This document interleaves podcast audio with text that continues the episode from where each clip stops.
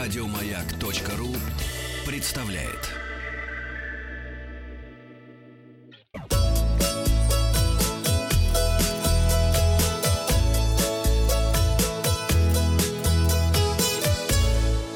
«Роза ветров». Передача для любителей путешествовать. Снова в эфире. С вами Павел Картаев. Откидное кресло в самолете. Причина многих конфликтов между пассажирами и самолет. И, и вчера мы повторили основные правила авиаэтикета. Я спросил вас, вы предупреждаете соседа сзади, что сейчас отпустите спинку сиденья? Да, предупреждают 36% наших слушателей. Не предупреждают 64%. Татьяна всегда оглядывается, не стоит ли сзади что-то на столике. Алексей Тарас матрасов откинутая спинка абсолютно ничем не мешает. Психику надо лечить. Я летаю дешевой компании, там они не опускаются, написал нам Лев. Пластиковые сиденья. Летайте дешевыми компаниями, не будет проблем. На трамвае ездит Антон. К новостям. А, весенние туристические выставки в Москве состоятся, несмотря на коронавирус. Большинство туристов переносят сроки поездок, не отказываясь от туров. Стюардесса э, спутала похмелье пассажирки с коронавирусом и вызвала панику на борту.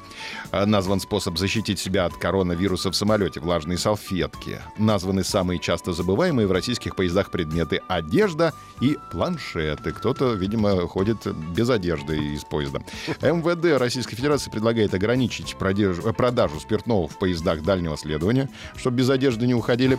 Германия осталась без ледяного вина из-за теплой зимы. Айсвайн. Все, все в этом году, значит, будет у нас дефицит. Зачем на самом деле нужно снимать обложку паспорта в аэропорту? Оказывается, чтобы случайно не забыть в ней деньги. Если забыл деньги, то погранец скажет, а это взятка, пройдите, присядьте, сколько вам там, на трех до пяти. Сколько вам надо посидеть?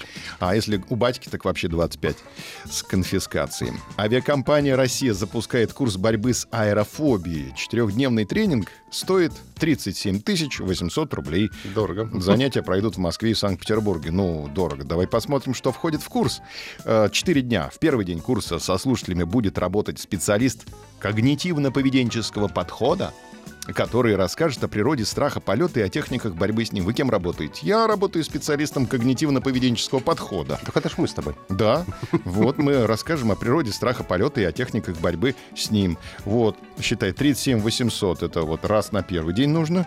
На второй курсантов отвезут в аэропорт, где они смогут задать любые вопросы пилотам и сотрудникам наземных служб. На третий день занятий слушатели полетают на авиатренажере, переживут все условия полета, э, будет продемонстрировано продемонстрирована турбулентность, гроза и другие чрезвычайные ситуации. Да, мы потеряли пневмосистему, например, вам скажут. Давайте потрясемся. После чего еще раз поработают с психологом. Опять придут когнитивно-поведенческие психологи, это мы, э, то есть мы дважды, дважды поработаем и получим деньги. То есть половину нам. Зарплату в два раза больше да. брать. И, наконец, на четвертый день курсанты закрепят навыки и отправятся в настоящий полет из Москвы в Петербург и обратно, или наоборот, для участников... Э, из Петербурга. Да, из Петербурга. Во время перелета участников будут сопровождать психиатры и психологи.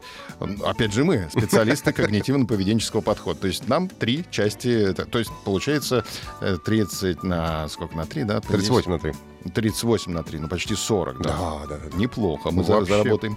Да, да, ведь согласно данным ВОЗ, аэрофобией страдают около 20% населения планеты. Аналогичный курс у иностранной компании, но без настоящего полета стоит 680 евро, так что надо брать нашу. А, вопрос сегодня такой нашим слушателям. Вы хотели бы избавиться от аэрофобии? Да? или «У меня нет аэрофобии». Результаты опроса посмотрим завтра. Подписывайтесь на подкаст «Роза ветров». На сегодня у меня все. Еще больше подкастов на радиомаяк.ру